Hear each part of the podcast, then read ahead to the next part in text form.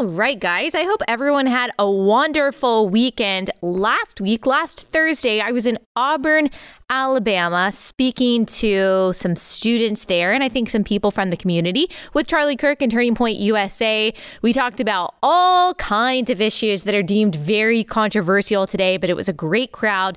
They were super engaged, and we only had one dissenting question. And you know, I really appreciated the fact that she had the courage to stand up in front of a bunch of conservatives and ask the question that she knew was going to kind of be antagonistic. She did have a little bit of attitude, and I told her that. But I also told her that I was very proud of her for standing up and for saying something that she believed and ask a question that you know, she thought was an important question to ask. And we as conservatives should learn a lesson, uh, lesson from that kind of courage that if you are in the minority or if you are surrounding people that you know are going to push back against you, you still should have the courage to stand up and say what you know to be true or ask really important and even seemingly controversial questions. So I had a blast doing that.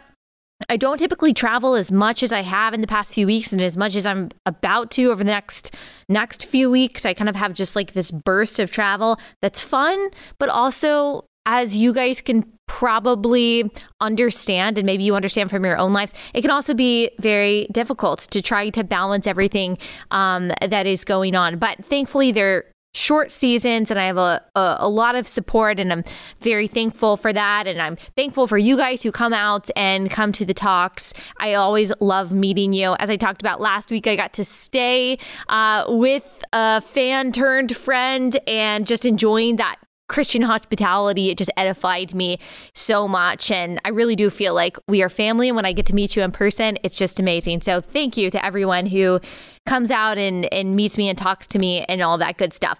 All right. Today, we are going to talk about the dangers of one, maybe two concepts. It depends on how far we get two traits or characteristics, if you will, that we have been told are universally positive, but are actually dangerous and destructive. And that is number one, empathy, and number two, inclusion. And we talked about this in Auburn, and then it just got me kind of thinking about this subject. And I thought it was important enough for me to start the week um, out with. And I don't know if we're going to get to the inclusion portion because I could spend hours and hours talking about the dangers of empathy. So we're definitely going to talk about that. We either will do like a part two about the dangers of unfettered inclusion, or we'll include it in today's episode. And I understand I have already scandalized some of you by saying there are problems with empathy because empathy and inclusion are the values that have sucked so many people especially young people, especially women, and especially Christian women, into accepting ideas and policies that are actually very harmful. And they are harming the very people that these groups say that they want to defend, the most vulnerable, particularly women and children. And I'll I'll talk about how that is. Um, but not just women and children, also the people that we tend to see as marginalized and discriminated most against in American society. Um, I remember a few years ago, I saw a video of a pastor talking about the dangers of empathy, even talking about the sin of empathy. And then I saw um, an influencer. I don't know if that's the correct term. I don't mean that in a derogatory way, but someone who has influence, who is a Christian, talking about how deleterious empathy can be. And honestly, for a while, I just didn't buy it. I just kind of felt like people who were saying this were trying to be edgy. And honestly, it kind of offended me. I, I thought of all the things in the world of all the terrible things that a person could be, of all the problems that we have in the universe, we're going to spend our time trashing empathy. Like, doesn't empathy just mean putting yourself in someone else's shoes, trying to understand how someone feels, to comprehend their position so you can listen to them, learn from them, and then potentially, if necessary, advocate on their behalf? Like, what could be wrong with that? Isn't empathy what helps us be less judgmental and, and kinder to people? And then inclusion, how could that be bad? Uh, what's wrong with trying to bring more people into the fold, making sure more people feel seen and heard? Shouldn't we, especially as Christians, be creating a more inclusive and empathetic society? Like, isn't that what Jesus would want? Isn't that loving people, loving your neighbor as yourself? The answer is, though, I've realized, over time and after some thought and some reading and some investigation that the answer is actually no. The answer is no. Not only should we not be prioritizing empathy and inclusion in our own lives, prioritizing, I mean every word. So make sure that you're listening to what I'm saying. I'm not saying, as I will talk about, that we shouldn't care about these things at all, but we should not be prioritizing empathy and inclusion in our lives. We also shouldn't be pursuing these as top societal values. So, first, to explain why, and if I'm angering some of you already, understand that I'm going to explain my position hopefully clearly. And I also understand how you feel because I felt that way in, in the beginning of kind of this thought process. So, first, let's talk about what empathy is. It comes from the Greek empathia, empatheia, uh, which means in a state of passion or emotion. And I'm going to butcher the pronunciation of the the German word of empathy, which came around in about the the beginning of the 20th, end of the 19th century, which is Einfühlung. I think that's how you pronounce it, which literally means in feeling. It was built on that Greek word. And this is interesting. If you look at the etymology of this word, it meant a term from a theory of art appreciation that maintains appreciation depends on the viewer's ability to project his or her personality onto the object. So someone putting themselves into or onto another object to determine their feelings about it. So kind of like becoming that uh, that thing so they can appreciate and understand it. So let's stop right there when we're talking about empathy. The etymology, so the study of this word, um, the study of the meaning of this word, indicates that empathy is primarily about feelings. It is primarily about the st- your state of emotions, the the state of your mind. It's about your mentality. So when someone says that they're an empath, which is a word that you've probably heard more frequently recently, they typically mean that they can feel someone's pain strongly. So they are constantly taking on the struggles of those around them and they feel them deeply. Typically, this is this is used in a very positive sense that you want your counselor or your friend, your psychologist, your pastor to be an empath, to be a very empathetic person. Um, this is different than sympathy, which is feeling for someone or feeling with someone, but not necessarily putting yourself into their position and taking on the full depth of their pain. But both sympathy and empathy can be harmful. Both can be destructive, but especially empathy. So, how? Because feeling too much for someone can blind us to reality, uh, a reality that is bigger than someone's experience and pain. It can make us forego principles that are higher than this person's experience and pain. It can cause us to ignore the truth, the objective truth, in favor of how a person feels. So when we allow someone's pain to become our own pain, we then become unable to separate feelings, which are subjective, from reality, which is objective. So here's what I mean by that. And I know this is going to be controversial to use this as an example, but truly, the example of race and policing is, I think, the most relevant because this is where I see empathy tripping people up. It blinds them to what is actually true. It makes them ignore the facts because they're told being empathetic is latching on to whatever narrative the mainstream media puts out. So, whenever there is a police shooting of a black man, we are expected to not just immediately express sadness, which I think is justified and fine, but we are also expected to express outrage and not just outrage, but outrage about this obviously being a racist and unjust event. So your empathy and love are measured on social media by how quickly you attach this incident to white supremacy, systemic racism, and the problem with policing in America. It's not enough, as we saw after the whole Black Square saga after George Floyd in 2020. It's not enough just to say, hey, this person is made in the image of God. Hey, this incident doesn't look like it was justified. It looks like it could have been an instance of injustice that hey this person is is um, has has value and dignity and worth and they weren't treated that way and i think that is wrong you learn very quickly that that is not enough by the rage mob and the racial social justice activists on social media. You learn very quickly that you have to go beyond that, that you have to say that this is part of a a grand racist scheme and system, and that you have to work to dismantle and reform the system because it's not enough to be not racist. You have to be anti racist, which means you have to work to break down the institutions and systems that have caused this kind of thing to happen. You're not allowed to say that this was an isolated incident or that you care about it because you care about people in general. You have to latch on to whatever the mainstream narratives say about race in order to be called empathetic and because we have been conditioned to believe that empathy is a fruit of the spirit, which it's not. And it's the foremost characteristic that Christians should try to emulate, which it isn't. Then we just find ourselves agreeing with what the loudest and angriest and most dramatic people on social media say that we should agree with. So if you say, well, I have no idea if this shooting had racist motivations. We don't know if the shooting was justified or not. There's no evidence right now that this is an indication of white supremacy or systemic racism.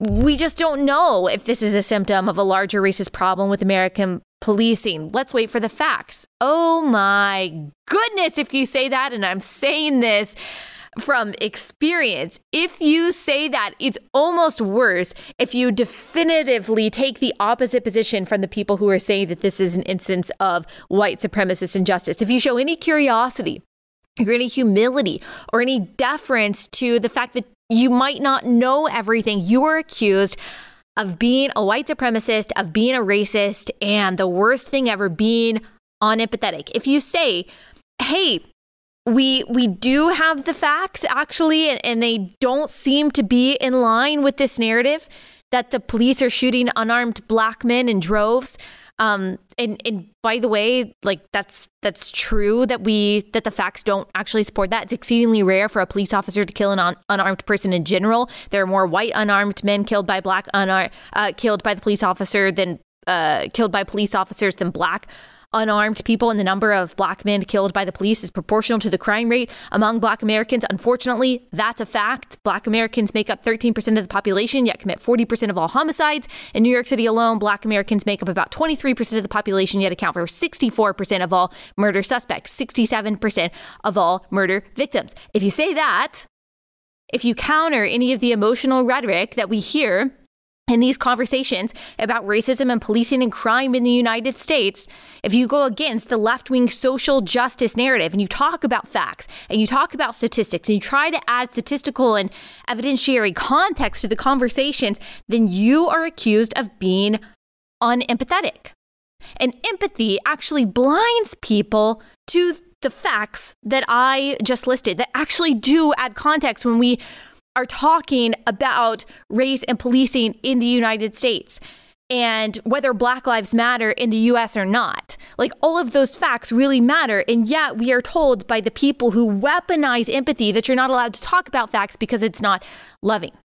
So, but, but here's why the statistics are actually important that I just listed, that I know were controversial, but are nonetheless factual.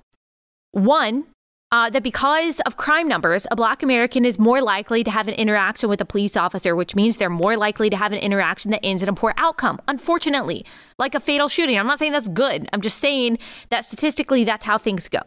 So that should make us question, that alone should make us question whether racism is the motivator, has anything to do with it. Um, and that question is important because if we assume that a police officer shooting a black man is because of systemic racism in the police force or the justice system, then that sets the groundwork for policy change like defunding the police or bail reform, both of which have led to levels of violent crime in major cities that we have not seen in decades. So that's my that's my second point in that. Like this kind of stuff, these narratives have actual consequences. So the empathy that causes us or manipulates us to accept the narratives about policing and, and white supremacy and systemic racism in the United States completely uncritically without looking at the facts can actually make us support policies that end up causing more victimhood among the very people that we say that we are trying to protect by being empathetic in the beginning. Did you follow that? So all of that means the reforms that we're seeing because of the narratives that are being pushed means more black victims of violent crime and murder. Black Americans aren't just the most likely uh, perpetrators of violence in major cities, they are the most likely victims. So, this is where, again, empathy is destructive. When the media and activists on social media, many of whom are Christian influencers, try to get you to respond exclusively in empathy by saying, yes, this incident was unjustified no matter what, and a racist no matter what, and we need major changes to our system and our society. Uh, they, they don't believe that Black Lives Matter. All you're doing is reacting to the demands of emotion. And emotion, while it absolutely has its place and is natural, it very often ignores facts. And when we ignore facts in favor of feelings, we tend to push for policy that does not make sense and is destructive. And not just policy that doesn't make sense, but theology that doesn't make sense. You'll hear people talking about God's justice after these incidents, after these tragedies. I can call it a tragedy no matter what. Any time a human being, especially an unarmed human being, especially if it was unjustified, dies at the hands of the state or anyone else, I think it is a tragedy. They're made in the image of God. But you'll hear people put out, you know, Micah 6 8, and he'll talk about racial reconciliation and reparations, white supremacy. But very few people seem to be willing to step back and say, in the aftermath of all of that, hang on, what really happened here? What do we know? What are the facts? What's going on in this incident, in this instance? and in our country as a whole. And if you do ask those questions again, because I've been on the receiving end of this, you are told that now's not the time. Now's not the time for those questions. Now's not the time for facts. Now's not the time for statistics. But those people never have an answer for me when I ask, when is the time? Like, when is the time to ask those questions? When is the time for context? When is the time for data and statistics and for facts that can actually help us make better policy decisions that will do a better job of protecting the communities that we say we want to protect, the most vulnerable communities, women, children, whomever it is? It seems that the people who are most empathetic in reacting to those news stories uh, don't allow their empathy to carry them to the point of coming up with viable solutions because they are more concerned with sounding empathetic than they are actually loving the people they say they are concerned with. Because look, if we really cared if this is an issue that's really on our heart, if we really believe that Black Lives Matter, which I think that we all should, then we would care about the tens of thousands of Black Americans, including children, dying by homicide every day, largely thanks to the soft on crime policies of progressive cities. We would care that more Black babies in New York City are aborted than born most years. If Black Lives really matter, we wouldn't be only focusing on the people shot by the police, we'd be focusing on how to fix the problem of Black people dying in droves at the hands of each other. But you bring that up, you're called racist. We're told, oh, that's not white people's business. Why not? We share a country. We live in a shared society. It's our business if one kind of crime is committed against a black person, but not another. Our empathy is demanded when it's a police officer firing the shot, but not when it's a neighbor. Why? Why? Because because the people who perpetuate only one side of the story, who perpetuate one narrative, the people in the media, the activist class who do so, have something to gain. Have something to gain. How do I know? Well, more than 130 black men uh, who, according to the Washington Post, not have deadly weapons on them, although that doesn't necessarily mean that they didn't present some kind of threat, have been shot and killed by the police in the past year. 132. Do you know their names? Maybe we should be asking why not. I didn't I didn't know this. Because for reasons that we don't have time to fully analyze right now, they didn't trend on social media. The media did not whip up your outrage. Your favorite influencer or pastor did not demand your empathy. We didn't see rioting and looting in response to the loss of these 130 plus lots. And now that is a big problem with empathy. It one blinds you to facts, facts that matter, facts that should guide our reaction to something, facts that help us shape actual good policy rather than reactive policy that will end up hurting the very people that we want to help. And number two, it is unreliable. It is ungrounded. It tosses people and societies to and fro on the latest wave of media generated outrage, which, which seems to be timed perfectly for elections. Tell me, is that love? Is that the love that Christ calls us to? One that is unreliable, that is unpredictable, that is feelings based, that is reactive, that is generated by social media outrage, biased news headlines, uh, the timing of elections, that is untruthful, that defends things like looting and arson and rioting and can lead to unjust, deleterious policy that will create more victims, like defunding the police or releasing violent criminals from jail in the name of equity. Is that Christian love? No, 1 Corinthians 13, 4 through 6 tells us what love looks like. Love is patient and kind. Love does not envy or boast. It is not arrogant or rude. It does not insist on its own way. It is not irritable or resentful. It does not rejoice at wrongdoing, but rejoices with the truth. So, love, Christian love, rejoices with the truth. It does not lie or celebrate lies, even and perhaps, uh, especially those told in the name of empathy the world measures our love by how quickly and how passionately, how emotionally we react and repeat mainstream left wing talking points about racial and social justice. How consistently we mimic the vocabulary of activists about systemic racism and inequality without even understanding what is meant by these words. But that's not real. Honestly, at the end of the day, that is self serving. It's vapid virtue signaling. It's something we do to be in the in crowd on social media to signal to other people that we're on the right side, we're doing the work, we're fighting injustice without having to do so much as get off the couch.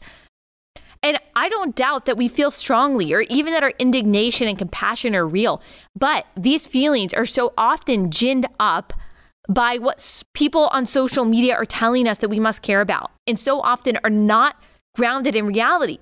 And we call for policies and solutions not based on what is reasonable and good, but based on what feels best in the moment, sometimes based on unsubstantiated fear or resentment or revenge.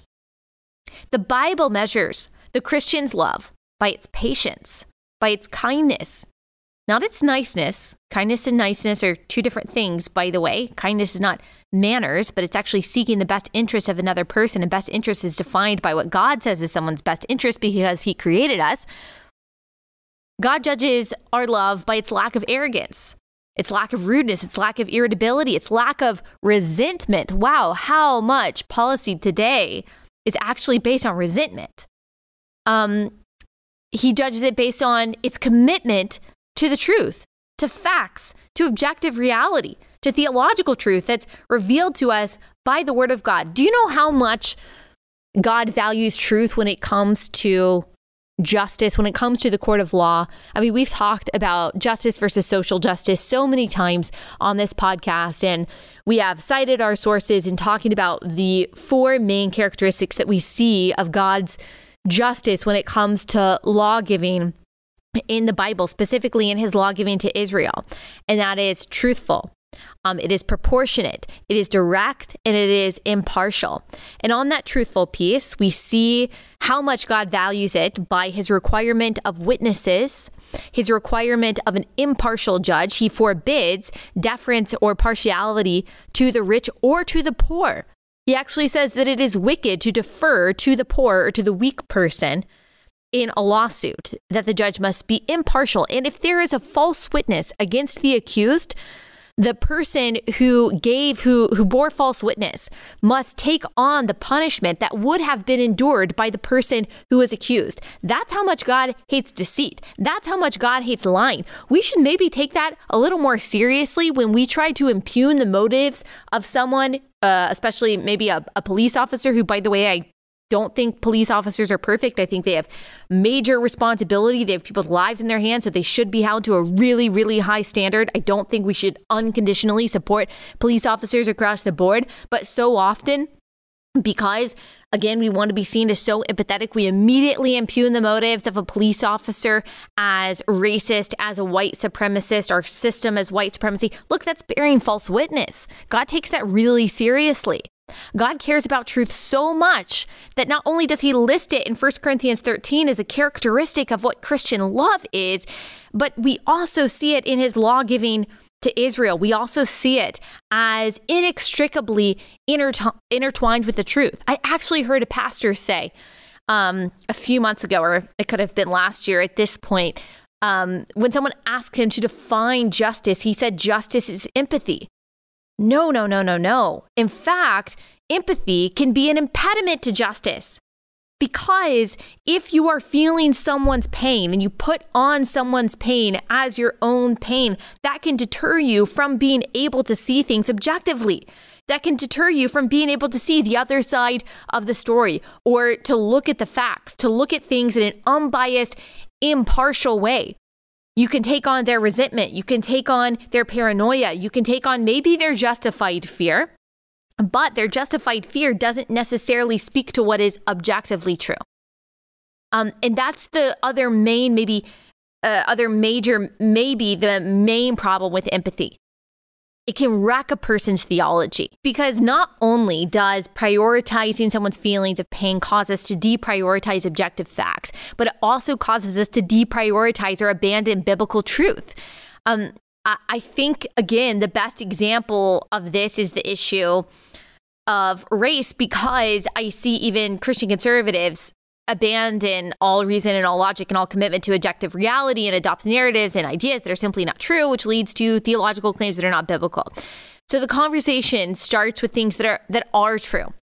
That a white person cannot understand what it means to be black in America. True. That black people in America have been oppressed and unjustly discriminated against. True. That that is a sin. That racism should be opposed all of this is true. So we accept that which is true, which I think that we should. We move into conversations about um, uh, about these truths, which I think is good. We seek to understand, we seek to listen, um, we seek to defer to experiences that we haven't had ourselves. I think all of that is good. That could be an example of empathy that is actually productive. But just like any other value, just like as we've talked about before, autonomy, authenticity, and as we may talk about today or another day, inclusion. When empathy is not subject to truth, both theological and factual truth, then it becomes that's when it becomes harmful because it is not a good rudder for your ship. It could be um, a, a, good part of your cargo. It could be a good part of your ship, or maybe cargo isn't the right metaphor. It could be like a part of what guides you. It cannot be your rudder. It cannot be what the the deciding factor in where you actually go. The truth has to be God's truth has to be. So Uh, when it comes to approaching conversations about race with empathy, what tends to happen among Christians who mean well is that they then move to embrace claims that are arguable at best. So, for example, that every disparity in outcomes between white and black Americans are because of injustice and white supremacy. That every negative outcome for a black American is the result of unfair treatment or an unfair system. Why? Because very often the same people that are that are saying uh, or talking about their pain are also making these objective claims. So because we want to be empathetic, um, we agree with them. It's not empathetic to argue. And if a white person has already acknowledged the reality that they will never know what it's like to be a black person in this country, it can feel like it's not their place to argue that or that they have um, or they feel like they don't have the ability to even talk about it. So, what happens is we as Christians move from empathy, feeling someone's pain, trying to understand their perspective, listening to them, which again is all good, to simply accepting every claim and argument, even if they're not objectively true, which again can be disastrous. So that means we've moved into an unloving territory because it is not loving, according to scripture, to lie. And as we've already established, accepting lies has policy consequences, and policies affect people. In the case of defunding the police and much of so called criminal justice reform, the consequence is more black people dying by homicide. Um, and here's why empathy can be so blinding. It is true that we don't have access to someone's personal experience, but we all have access to facts. You don't have to be a certain skin color to look at data, to look at history. So when someone claims that there is institutional racism against Black Americans today, we can ask, how? Let's look at the specific examples. And where there are specific examples, yes, let's look to dismantle it, but let's look at those specific examples before accepting the claim.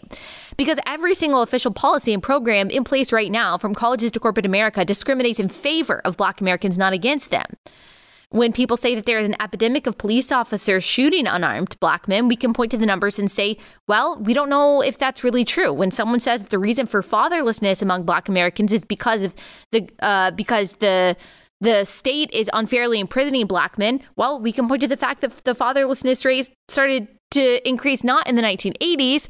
Um, when there was a, a, rise in policing and these tough on crime policies, but actually in the 1960s at the start of the welfare state. And by the way, the rate also increased at the same rate among white families.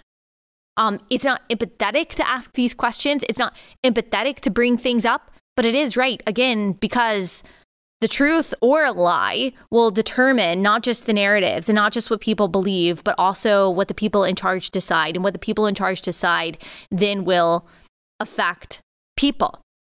You know, whenever these situations happen after George Floyd or after um, after any of these conversations, which by the way, the empathetic side sometimes is right. Sometimes they're sometimes it's true. Like the accusations that they make are sometimes accurate, and that's fine. All I'm saying is we have to subject ourselves first, not to how we feel, not to empathy, not how someone else feels or what they say, but what is actually true. But whenever we do that, whenever we ask the questions, whenever we give statistical context, you're told, um, that you're unloving, that it's wrong, that there's not time, that you're racist, you're called a bigot, and all of these things, when really all you're trying to do is help and understand people see what is actually true so we can make reasonable decisions. Um, I think about this. I think about this metaphor and I ask people, like, what is loving in this situation? If your toddler tells you that they think that there is a monster in their closet, um, or they think that there's a monster in the corner of their room, and you actually know, this is just a metaphor. Don't read too far into this, like which part is which here. I'm just talking about empathy versus the truth. And they see they they see like a jacket over the lamp in the corner of the room and they think it's a monster and they call you to their room. What is the more loving thing to do? Is the more loving thing to do say, "Yes, you're absolutely right. Your fears are valid. That is a monster. Good luck." Or is the more loving thing to do to turn the light on and say, "I totally understand your fear and I see why you think that. And I'm sorry that you feel that way for your experience. That must be really scary. But let me show you what is actually true. Let me show you what is real. If you were to justify your toddler's fears and to say, yeah, there is a monster in your room, your feelings are valid, they're absolutely right, you're just perpetuating more fear. Who knows what your child is going to do? That would be irresponsible. That might be empathetic to try to validate their fear in that way, but it's not actually truthful. And it could it could lead to bad outcomes, psychological outcomes, or who knows, maybe they try to break the lamp. You understand the metaphor. Truth is not always empathetic and it is not always soft and it doesn't always come across as compassionate. It isn't always well received, but it is important, especially when we're talking about things of such great confidence. I think empathy so easily manipulates Christian women into accepting narratives and accepting things that aren't true because we, of course, are all attracted to someone's feelings, to someone's fears, to someone's experiences, to someone's stories. And that's fine. I think we should be. I think God created us like that, especially Christian women like that. I think that we should lean in to those natural feelings of compassion and nurturing and understanding that we have. I'm not arguing that we should be calloused, that we should shut someone down and we should question someone's experiences. All I'm saying is that we cannot allow our empathy to listen to someone's experiences and say that that is the objective fact and the rule across the board that should then lay the basis of future policy and our understanding of how the world works. What I'm saying is that we have to be a little bit more critically thinking. We have to not only ask, well, what does God say justice is? What does God say truth is? What does God say love looks like? But we also have to be reasonable and logical, use the minds that God gave us the resources that God gave us to research ourselves, to look into the numbers, to look into the claims, and to really second guess a lot of what the mainstream social justice narratives tell us, not just about this, but about anything. I use this example simply because I think it's the one that trips us up the most because we have good intentions to understand people and to understand their concerns. Um, but it can also be the thing that allows us to believe things that just aren't true. This is one example of how empathy can harm. Empathy, as I said, just like autonomy, just like authenticity, just like any other virtue, has to be subject first to God's word, it has to be subject first to theological truth. And I'll I'll explain a little bit about what I mean. Authenticity being yourself can be a really good thing. It is a good thing in the sense that you don't want to be fake, you don't want to pretend to be something or someone that you're not. But authenticity, when unbridled by a value system that is bigger than you, that is bigger than yours, it can lead to the justification of all kinds of sin and selfishness.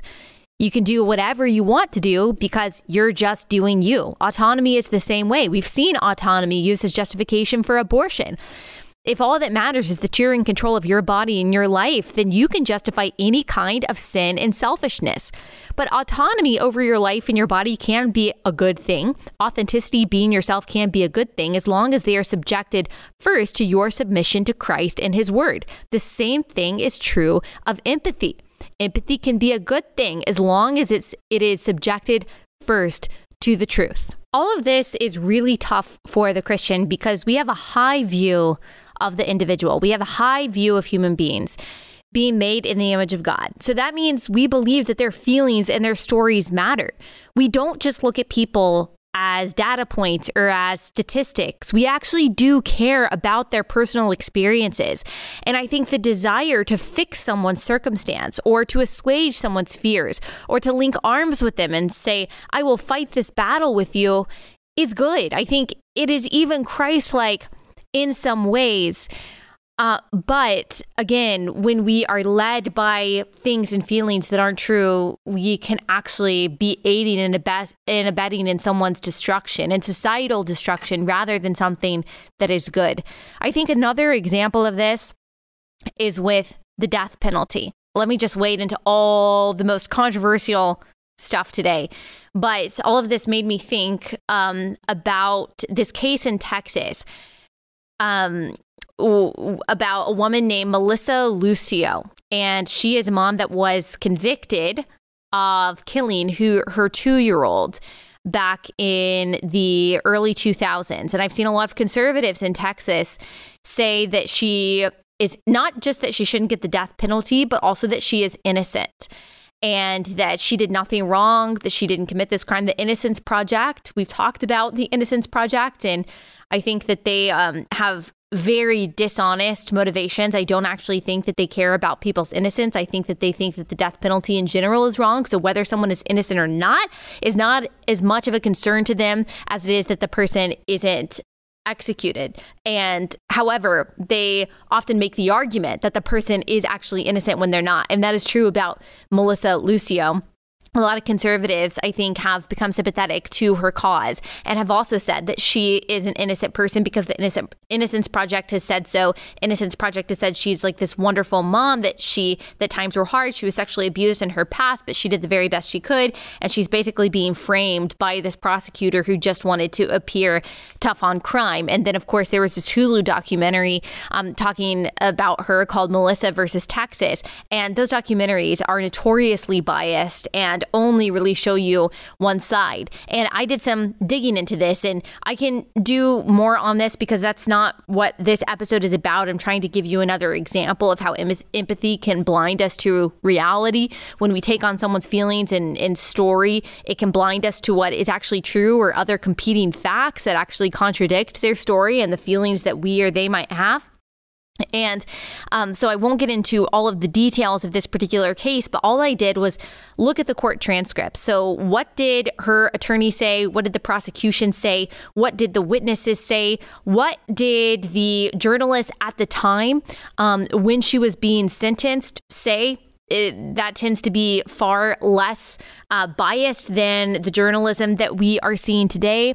And what I found is that the Innocence Project's claims that she was a perfect mom, that there was no evidence of abuse, that there was no evidence whatsoever that she could have possibly killed her child, um, were simply not true. That her attorney in court, her attorney, who was trying to argue that she should not get the death penalty, said, look, Melissa Lucio abused her child. She bit her child. Yes, sure, she sexually abused her child. Yes, sure, she bruised her child. She broke her arm. But his argument was that he did not, she did not push her down the stairs, and that was not how this child died. So even the defending attorney of Melissa Lucio said, yes, she was an abusive mom. She was a terrible mom. She's admitted to being a terrible mom. The Innocence Project and other conservatives in Texas who are trying to get Governor Abbott to grant her clemency are all saying, no, she was a wonderful mom. She couldn't have committed this crime. It was just because she had a bad past and she was poor, and that's why she's being picked on. All you have to do is read the court transcripts, and you can see what her defending attorney admitted to that the emergency room physician, that the paramedics who showed up said that this was the worst case of child abuse that they had ever seen in their entire career. Those are the facts. That's what the witness said. That's what her defending attorney admitted to. And not only that, not only was she then sentenced to the death penalty in the original case, but also in 2011, the Texas Court of Criminal Appeals upheld her conviction and death penalty in 2011. Um, and so this has been hashed out the evidence has been looked at multiple times. The witnesses said what they said. The defending attorney admitted what he admitted. She actually confessed. Of course, the Innocence Project said that that was coerced.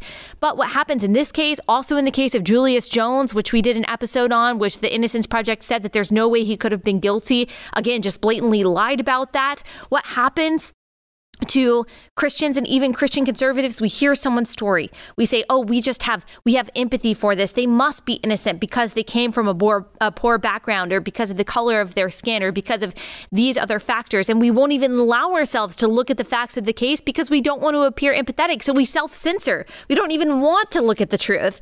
We it's not just that empathy is inhibiting us from looking into the truth. It's that we don't want to seem unempathetic, so we're not looking into the truth because we're afraid of what people might say. That is not Christ like. That is not biblical love. Love does not rejoice in falsehood or rejoice in wrongdoing, it rejoices with the truth.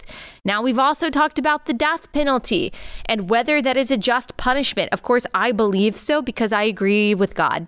And God created the death penalty, and He didn't just suggest the death penalty, but before the creation of Israel, in Genesis 9 6, He demands the death penalty for murder. And if God is love, as 1 John 4 8 says, and he demands the death penalty in cases of murder, and then the most loving and just thing I can do is agree with the God who is love and created justice and demands the death penalty for murder. I'm not going to out love or out justice God. But again, empathy, which is only taking on the pain of the people who are telling us their pain and their story, when that is supreme, that robs us of being able to look at justice impartially, according to what God says is justice, and to love the way that God says to love, which is in accordance with truth. What He says is truth, and what is actually factually true. The death penalty is another instance of this. We cannot allow empathy to rob us of that which is true. That is my charge, my call, my heart for Christian women. Not that we would stop loving people, not that we would stop having soft hearts for people's stories, not that we would stop trying to understand people's experiences and pain, because I think that's really important. But gosh, that we wouldn't allow that to make our minds mushy too. Like that's what ends up happening is that our hearts are so soft that our minds actually become like oatmeal. Like, and we stop thinking. We stop asking questions. We stop caring about the facts. We only listen to people's experiences. We don't even ask ourselves, but what does God say is true? What did the statistics say? What does the data say? All of that matters. In fact, if you care about people, if you care about really loving people, you'll care about all of those things more than you care about feeling someone's pain. That's the hard truth of it. And we don't have time to get into the dangers of uh, unfettered inclusion today but I have a lot to say about that. Um, and so maybe I'll do that on Thursday, or maybe I'll do that next next week. I'm not sure. Um, and maybe I'll get into more of this Melissa Lucio story on Thursday. Y'all tell me what you're interested in hearing. All right, that might seem kind of random. I'm not really sure why I decided that was the thing that I want to talk about. I think it was because we talked about it at Auburn, and I've been writing about that and thinking about that a lot um, recently, just how this trips us up as Christian women so much, and I think is an impediment to wisdom. It really is. It's an impediment to discernment. And let me pull up um, James 4 because this verse just came to mind. Oops, no, it's James 3. Okay. This is verse 13. Who is wise and understanding among you? By his good conduct, let him show his works in the meekness of wisdom. But if you have bitter jealousy and selfish ambition in your hearts, do not boast and be false to the truth. This is not the wisdom that comes from above, but is earthly, unspiritual, and demonic. For where jealousy and selfish ambition exist, there will be disorder in every vile practice.